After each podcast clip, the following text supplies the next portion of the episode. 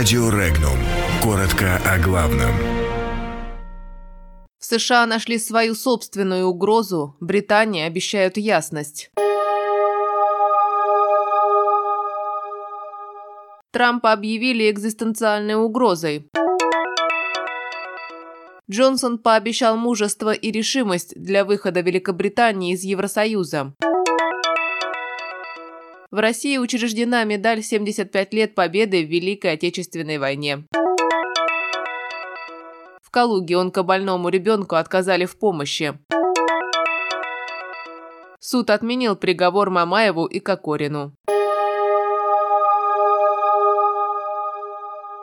Дональд Трамп и Джо Байден счастливы ненавидеть друг друга, пишет испанское издание ABC. Они продемонстрировали это в Айове, штате, ключевом для выборов президента Соединенных Штатов. Трамп сказал, что бывший вице-президент в правительстве Барака Обамы самый умственно слабый из демократических кандидатов. Байден со своей стороны охарактеризовал Трампа как экзистенциальную угрозу из-за его торговой политики. Это столкновение пошло на пользу обоим, считает мадридская СМИ. Оно высветило фигуру Байдена как главного конкурента Трампа, выделив его из шеренги других кандидатов от Демократической партии, и в то же время позволило американскому лидеру сосредоточить свои атаки на одном единственном единственном оппоненте, вместо того, чтобы иметь дело с дюжиной.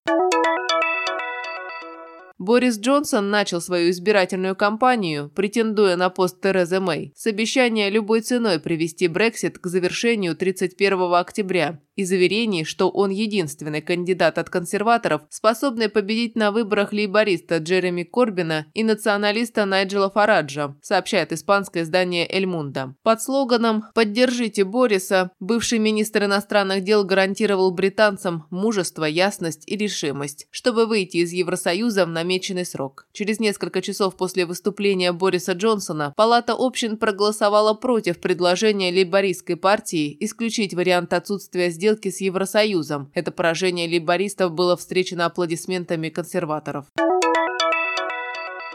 Президент России Владимир Путин подписал указ об учреждении юбилейной медали в честь 75-летия победы в Великой Отечественной войне. Согласно указу, медалью будут награждены участники войны, труженики тыла, бывшие несовершеннолетние узники концлагерей.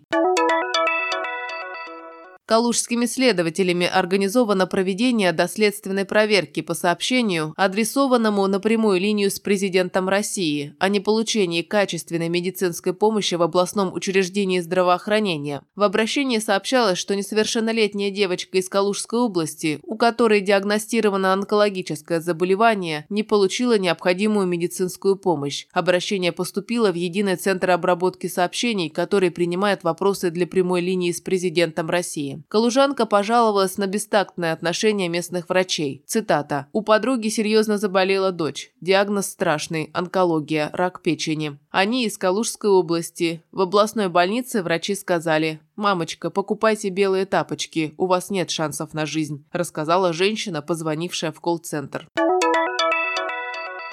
Московский городской суд отменил решение Пресненского районного суда столицы в отношении футболистов Александра Кокорина и Павла Мамаева. Суд апелляционной инстанции вынес новый приговор и уточнил, что действия подсудимых следует квалифицировать по пункту А части 1 статьи 213 Уголовного кодекса, отметил представитель Мосгорсуда. При этом решение суда первой инстанции не содержало ссылки на пункт, а только на часть первую данной статьи, что с точки зрения Уголовного кодекса является принципиально принципиальным моментом, отметил представитель пресс-службы. В остальной части решение осталось таким же, как и вынесенное в Пресненском районном суде. Сроки тюремного заключения также были сохранены. Александр Кокорин и его брат Кирилл проведут в тюрьме год и шесть месяцев. Павел Мамаев и Александр Протасовицкий – год и пять месяцев. Напомним, все перечисленные граждане осуждены за драки в Москве осенью 2018 года.